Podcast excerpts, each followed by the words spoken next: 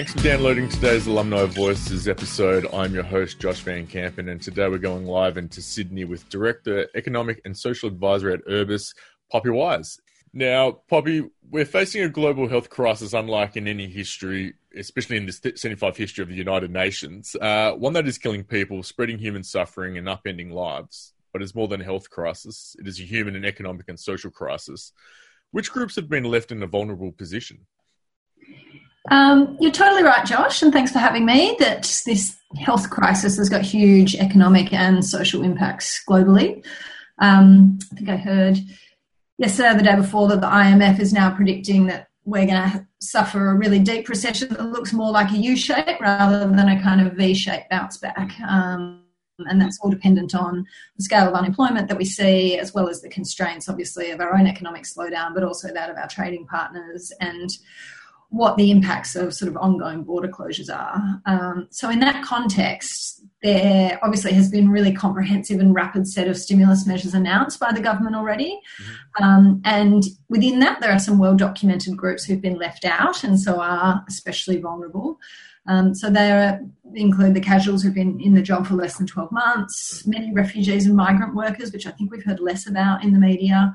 Uh, and then obviously some sectors that aren't structured in a way that neatly fit the stimulus that is available. Uh, and I know we've heard a lot about the arts sector and I really um, loud lobby coming from the arts sector for a bit of a bailout package for them. Um, there are also some other groups that are likely to suffer disproportionately. Um, the Grattan Institute released some modelling yesterday that said low income workers are actually twice as likely to be economically impacted than those in higher income jobs, just because of the nature of the, the jobs that they do. Uh, and also half of teenagers are likely to lose their job. So there's some segments that we're kind of hearing less about that are likely to be disproportionately affected. Um, and another one that I think of is people who may have already been unemployed, um, who now face a period of extended unemployment. When we look at the evidence in Australia, if you're unemployed for a period over 12 months, you, you, your future job prospects really, really diminish. And so the ongoing impact of COVID 19 is likely to see that sort of segment of long term unemployed increase, which really raises that possibility of sort of entrenched disadvantage for that longer term, um, longer term unemployed group. Um, yeah, so there's some of the some of the the groups that we're hearing less about in the media that are also likely to to really suffer in a entrenched longer term sense as a result of the shape and, and nature of the stimulus that's available at the moment. So it's a long list. um, and that's just the economic picture. As you say, there's also the social picture, and that really comes down to the social distancing um, and the lockdown that we're currently experiencing, obviously. Uh, and for me, I think there's three main groups that I've been thinking about that are likely to be highly vulnerable as a result of that um, social distancing or physical distancing. Um, so in the age of kind of hashtag stay at home, uh, and that's to, you know stay at home to work, to learn, to recreate, to relax, all of those things. Um, there are people who are not safe at home.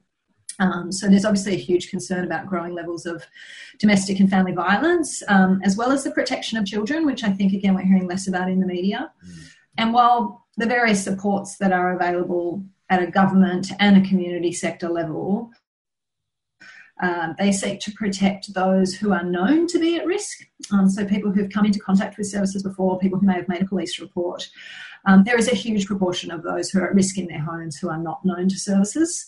Um, in New South Wales, sorry to be New South Wales centric, but I only know these numbers at the moment. Um, more than four out of every five victims of domestic and family violence have never reported that to police. So you can see that that is a huge challenge in terms of protecting people who are unsafe at home. Um, and we can go in and talk more about how we might see sectors kind of tailoring their services. So the second group who are at risk uh, are those who are already pretty isolated. Um, and so the current regulations potentially exacerbate the negative impacts of social isolation. Mm. I think it's really unfortunate that we've been um, given this term of social distancing because really it's physical distancing. Um, and uh, social distancing kind of undermines the fact that we can try to counter the effects of physical distancing by keeping people socially connected. Um, but I guess I'm really thinking about people who have mental ill health uh, and who don't have a lot of informal supports in their world. So, in the, the community services world, we often think about formal support. So, they may be services and um, contracted supports who come into a home or conduct activities and so on. Mm. And then there's your informal support, so they're your family, your friends, your neighbours. Um, so, particularly at the moment, we would see those informal supports falling away. Um, and so, for people, you know, with a disability, people with mental ill health, the elderly, um, single person households, if those informal supports fall away, then we could really see that level of social isolation increasing. Now you've talked about media side of stuff not giving enough attention. Is it fr- has it been frustrating for you that certain group have been discussed in the media, and then there's these other groups uh, that have been forgotten about? And is there anything that we can do as a society to raise awareness? Um, yeah, it's an interesting question. I mean, I wouldn't I wouldn't say it frustrates me. I think it follows similar patterns in terms of groups in society that tend to get um, you know, that have well-funded lobbies, quite frankly, um, or uh, are just a bit have a bit more media currency than others. Um, so, you know, mental health has done a great job, I think, over the last ten years to to really fight for its place in kind of everyday consciousness of Australians. Another group that I was thinking of that are particularly vulnerable at the moment um, are those who obviously can't transition their life really easily online. And I think we think about the elderly, and I think about you know banging my head against the wall where my mum needs help with Facebook yet again. Um, but there's a sort of silent group in there, which is a really large proportion of Australians who have a disability, and some of those, um, by reason of their disability, are, are excluded. Um, because of the sort of huge use of technology. And so that's one group that I've been thinking of particularly. We do this we do some work for a fantastic organisation called Remarkable, who are a technology accelerator. Uh, so they they pick up early stage businesses who are particularly focused on improving digital inclusion for people with disability. And I've been thinking a lot about the work that they do, and hoping that. Um, yeah, COVID 19 sees a bit of a, um, a jet propulsion of some of the work that those really important organisations are doing. Poppy, will self isolation risk making problems worse? And how can we ensure people's mental health won't be affected throughout? Um, I think there's no simple answer to this question, uh, and it really depends on individual circumstances. Um, you know, I've personally felt as though the last week has been full of conversations about how much people are kind of enjoying the silver linings of isolation. Mm. Um, and I've been doing a lot of reading and listening, um, you know, to stories about the rekindling of kindness for people who might be isolated, the sort of concerted efforts of people to keep in touch. Um, I heard Hugh Mackay, who's in his 80s, doing a podcast yesterday, and he was saying, I'm busier than ever because everyone's reaching out. Mm. Um, and also just the general sort of stripping away of that busyness, refocusing people on family and home, and children seeing more of their working parents. Um, you know, that potentially has an upside. Mm. But we still also need to face the fact that COVID 19 is likely to see you know, rises in domestic and family violence and other forms of abuse, and, and potentially, as you say, that increase in the severity of pre existing conditions that are exacerbated by isolation. Um, so, to go back to the idea of mental health specifically, my role at Urbis, we do a lot of review of mental health programs, and what we do is conduct a range of research to understand what are the factors in those programs and services that really work and what are the things that are less effective. And one of the things that comes up time and time and time again, particularly for services aimed at people with relatively severe and persistent mental health issues, is that we need to reduce social isolation for these people. Mm. Um, and so that's obviously a real concern at the moment, given lots of the, the group activities um, that are aimed at building social connectedness will be on pause at the moment. Um, so there will be a lot of work to transition some of that online, um, but that obviously comes with challenges. Mm. Um, so yeah, look, the potential to um, see the severity of, of isolation and the impacts of that for people with mental health challenges is absolutely huge. You touched on before about you know domestic and family violence. Uh, how can we focus time and resources into it? Um, yeah, the question about domestic and family violence is a really complex one because of that prevention issue. Um, and I'd also add child protection in here as a huge issue as well. and I think I mentioned earlier the, the really low levels of reporting of domestic violence. So in New South Wales, that's 80% of women and 95% of men um, have never reported an experience of domestic violence. So that makes prevention in any world challenging, um, but it's even more challenging in a world of lockdown where that risk is, is really high just purely due to increased exposure. Um, the federal government has announced 1.1 billion for expanded community services, and some of that will go to domestic and family violence. Um, and I think we'll see the sector start to translate that funding into services that are tailored to the COVID 19 era.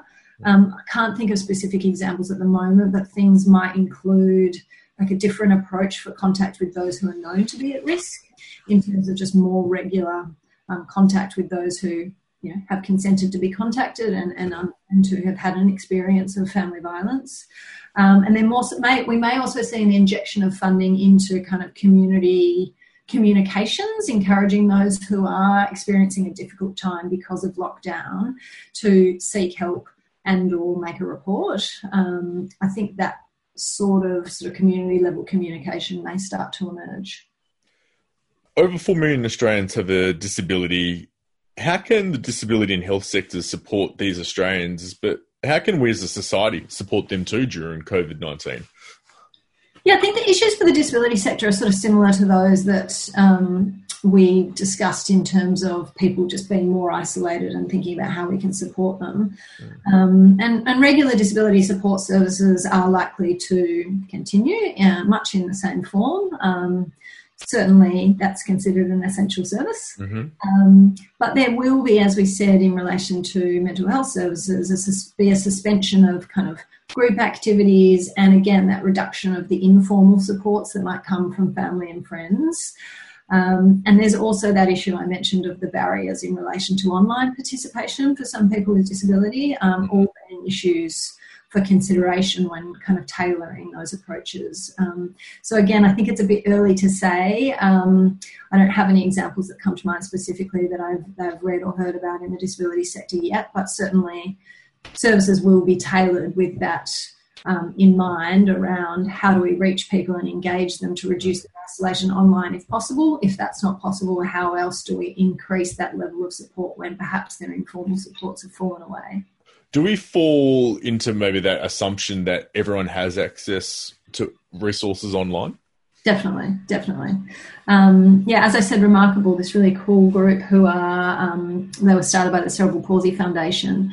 They're specifically focused at reducing um, digital exclusion for people with disability because it's a huge issue. Um, mm. we, we do just fall into that assumption that everyone is able to um, you know, physically operate a mouse and a keyboard, or that they have the, the, the vision or the hearing to experience online in the same way that um, that we do, uh, and it's it's a really dangerous assumption. Um, so some of the the examples of businesses that have gone through this this tech accelerator to improve inclusion for, for people with disability do include things about um, improving access to, to online services. Now, you're the director of Urbis. You're a former board member for Social Impact Measurement Network of Australia. Will we see an emergence of a different social impact measurement from this pandemic? Um, yeah, I think a couple of things will happen. Um, you know, firstly, I hope uh, that this will be an exercise in continuous improvement.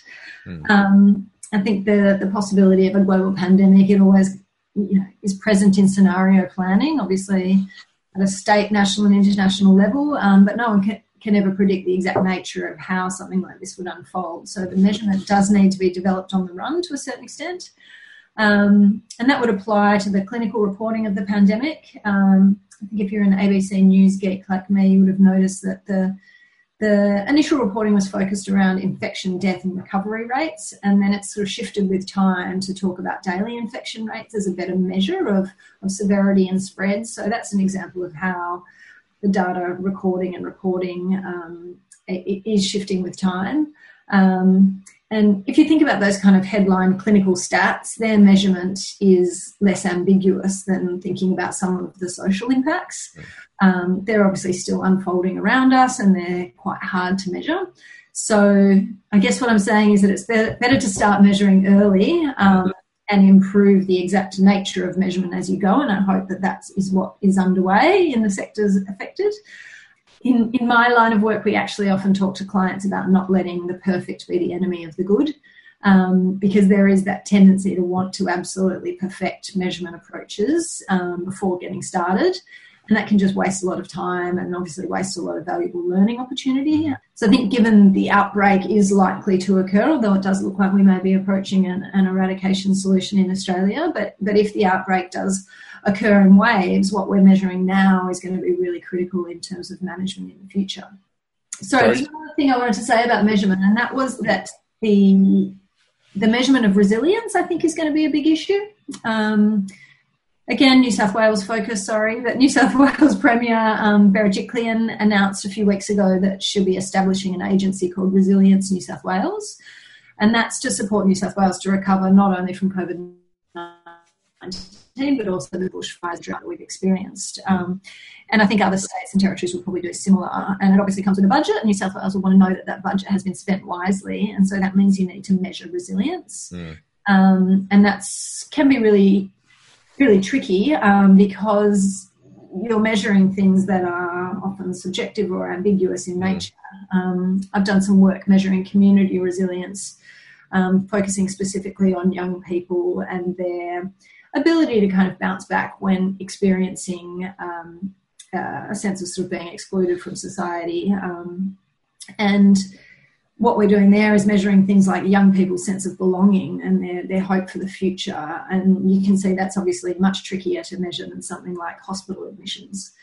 Um, so I think the, the measurement around resilience, which also applies in a sort of disaster recovery context, uh, is going to be one that gets a lot of attention uh, over, the, over the coming months and years.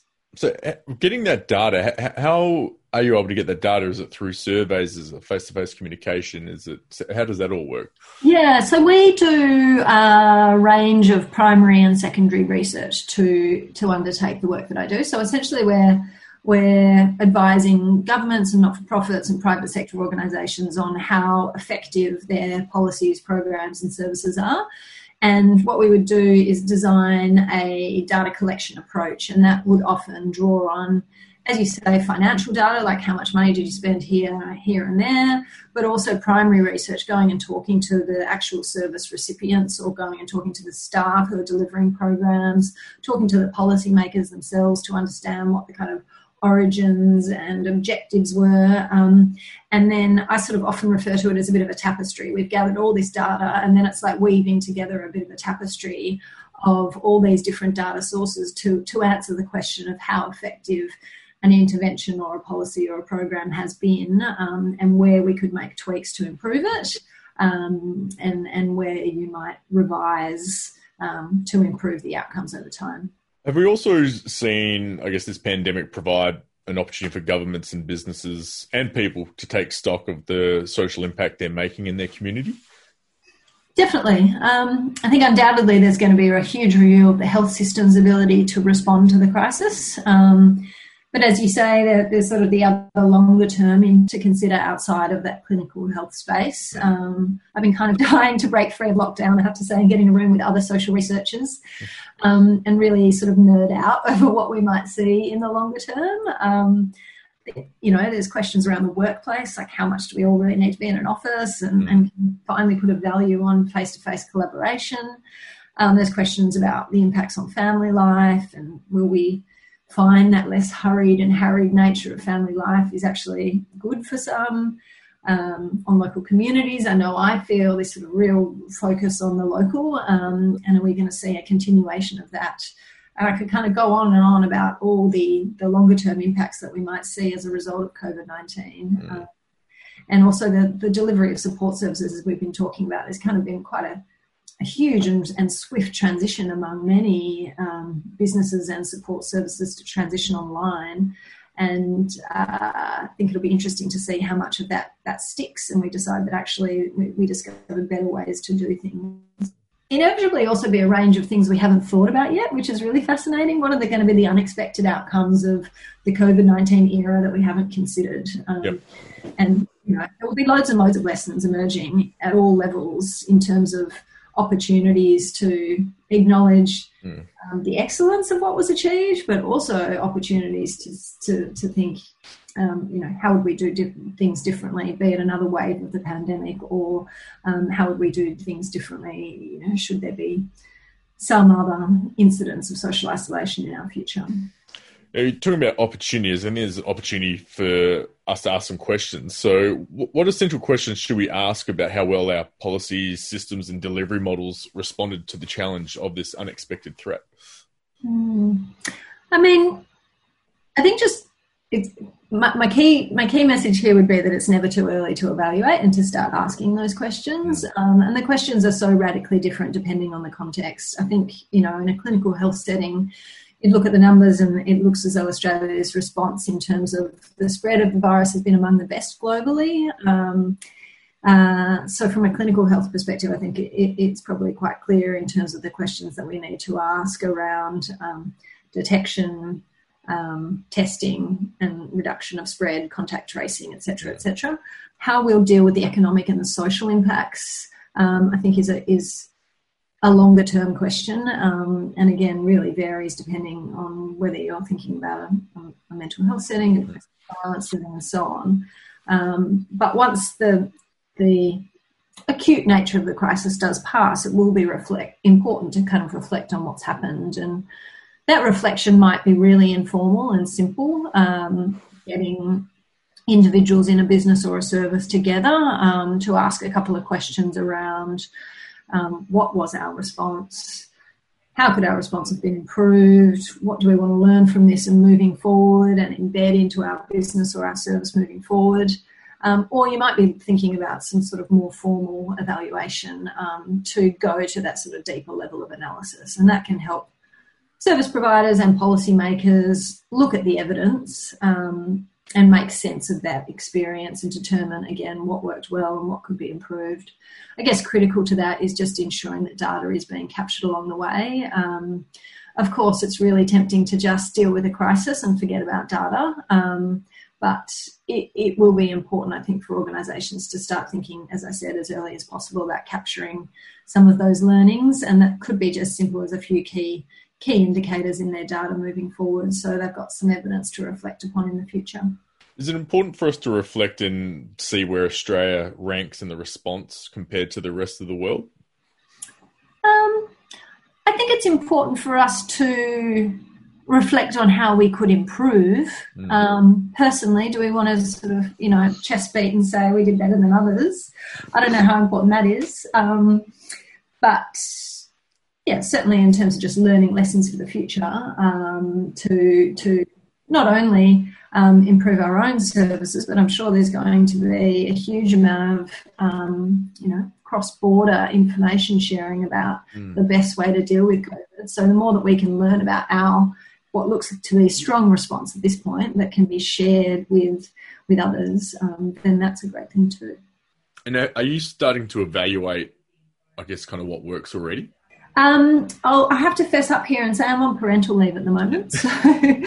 So um, I am not in the day to day of the business at the moment, um, although I do know that we're starting to see um, opportunities come out at a state and federal level in terms of measurement of responses mm. to COVID 19.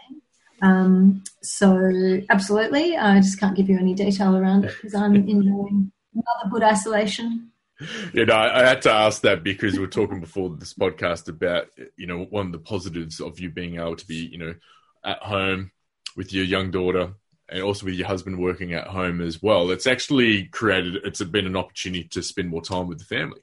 Yeah. Yeah, absolutely. Um, and I think that's going to be a really thing, interesting thing about evaluation too is obviously we're looking to ask the right questions in terms of what was the response, how could it be improved moving mm. forward, but also not to forget um, to capture again some of those unexpected outcomes. Like, you know, again, we're hearing lots and lots of stories from all the edges of the community around some of the silver linings of um, what's going on at the moment, and I think capturing some of those learnings will be important too in terms of encouraging community health, well-being, and safety moving forward. Now, I want to go back to your time at UWA. You did a you studied a Bachelor of Arts. Mm-hmm. Did you ever think about oh this is going to be your your job after you? Uh, uh, I I sort of did actually because I I took a gap year between high school and my time at UWA, and I um, started in a research company. Um, so I started in a company that was at the time called Market Equity, um, and I was doing a sort of um, office admin, churning out PowerPoint slides and so on type job for a year before I started my my um, at the time was an arts and a law degree, and I started to become really interested in research. Uh, and I think by the time I resigned from that gap year job and I said, oh, I've got to go and actually do my studies now, they'd seen that I'd shown a real interest in this world of research and they asked me to stay on. And so actually, the, the research job was my part time job the whole time I was studying. Um, and as I said, I started doing a double degree in arts and law. And after two years of have to say, sorry, suffering through the legal studies, I decided that that was not for me um, and that I really, really was loving this world of research. Mm. And essentially, for me, my experience of an arts degree was that it was much like um, the research that I do now, where you're plunging into um, a range of different information to answer questions and develop a coherent argument and provide the evidence for that argument. Um, I do remember describing my job to someone a couple of years ago, a really close friend of mine. We were sitting on a beach at Rottnest actually, she said, Tell me what you actually do. And I sort of described it in terms of gathering information. She said, Oh, like a uni project. And I was like, Yeah, I guess so. A bit like a uni project. um, so, yes, my job was on my mind, um, but I actually did go down a path of doing initially sort of commercial and marketing research. So, I was working for um, car companies and banks and um, fast moving consumer goods companies. And I did that really happily for about seven years. And then I just found myself looking for more kind of meaning in my work. And I was really lucky that I could pick up um, the skills of being a qualitative and a quantitative researcher and apply it more in the policy space, which felt like it was more focused on improving outcomes, particularly for disadvantaged people. Um, and that's really where I found myself working um, these days and is hugely rewarding. Um, so yeah, I feel very lucky that I was able to kind of make that pivot um, after about yeah, as I said, I think it was seven years of sort of doing the commercial work and then deciding I wanted to be more in the policy world. So where did the passion come from for wanting to make a difference for those that are disadvantaged? Interesting question. I think it was an experience for me of living in New York as a child. Um, so my family, I was born in Melbourne and we moved to New York when I was seven years old. And so that was giving away my age here, 88. And um, it was a very different New York from the New York we see today. Um, height of the AIDS epidemic, huge homelessness problem, still a lot of visible petty crime and so on. And I think it just blew the mind of mm. my sheltered seven year old self. Um, and yeah, I think it showed me that the world can be a really unfair place, and that never left me. Mm, interesting. That's that's really interesting because when I've I've been to New York about three times now, and yeah, I've it's you know it's generally a pretty clean city considering how many uh, tourists and how they come through. But I am blown away by when you've seen some old footage of you know the seventies and eighties of just how dirty the place was. Yeah, like, it was oh, a totally different city. It was a totally different city. Yeah. So what what what what what turned it? Um, I hope I've got this right. I'm not 100% sure on the history, but I know there was absolutely a sort of crackdown um, on homelessness and um, petty crime. And I'm fairly sure it was under Giuliani, Rudy Giuliani. Um, and there was just a sort of zero tolerance on um, people sleeping on the streets and petty crime. And I'm not in any way endorsing that as an approach um, but it did have a fairly swift effect in terms of um, cleaning up the streets. Mm. Uh, well, Bob, that's all the time we've got. But if people want to learn more about your story or learn more about Urbis, where should they visit? Um, visit the Urbis website, uh, so urbis.com.au, and uh, you can always, if you're interested in the work that I do, um, find me on LinkedIn. Perfect. Awesome. Well, Poppy, thank you so much. Stay safe, stay at home there in Sydney, and uh, look forward to talking to you soon. Thanks.